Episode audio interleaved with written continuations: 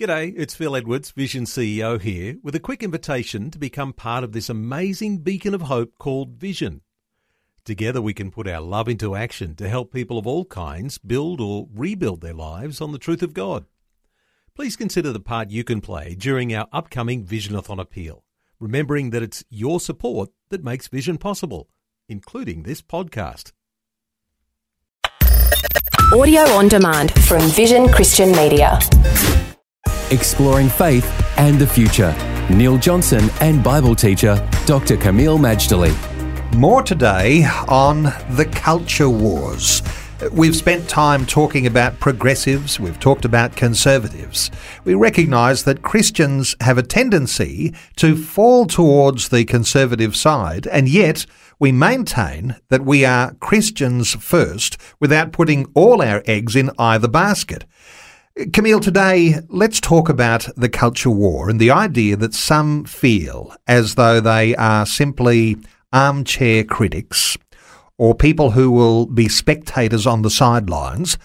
I suspect that if we're looking for wisdom from the scriptures, we're actually called to be engaging in some of these battles, something that's sometimes less comfortable. Well, you're absolutely right, Neil. I want to urge my listeners bear this in mind. The culture war is real. It's not just theoretical. It's not just battling out between the elites. It affects all of us, starting in nursery school and primary school, and of course on the television and through other media outlets and through cultural organs. There is no way you can stay neutral on this one. To do nothing is to be laid open and vulnerable to influences that mitigate against a biblical Christian lifestyle.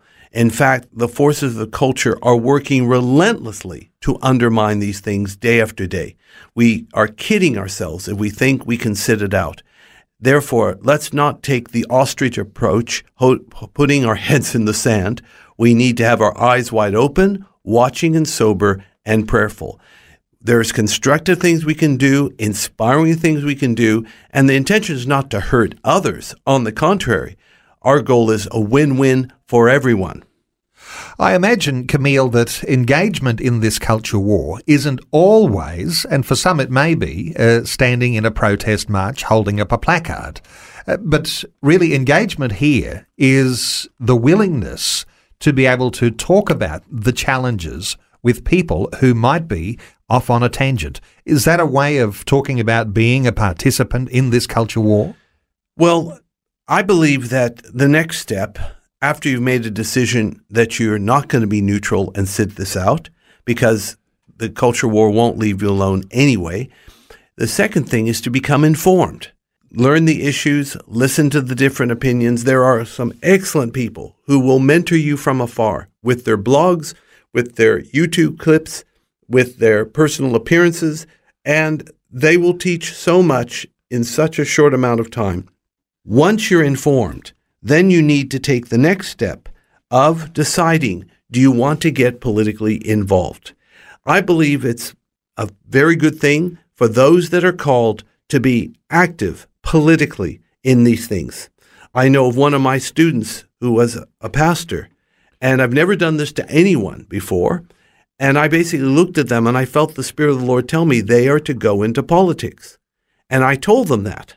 And amazingly, they did precisely that. And now they've been pre selected for the federal Senate.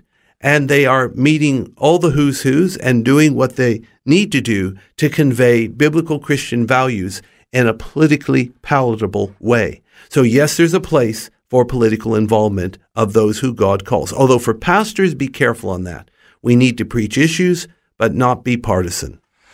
And Kameel, you might aim as high as a political career, or you might be targeting this very, very powerful concept of prayer as part of the culture war.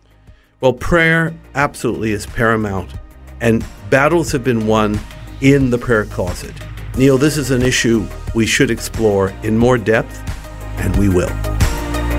Faith and the Future with Neil Johnson and Dr. Kameel Majdali from Teach All Nations. For more from Dr. Majdali, including books and DVDs on prophecy, Bible commentaries, plus today's and other episodes of Faith in the Future, go to vision.org.au. Thanks for taking time to listen to this audio on demand from Vision Christian Media. To find out more about us, go to vision.org.au.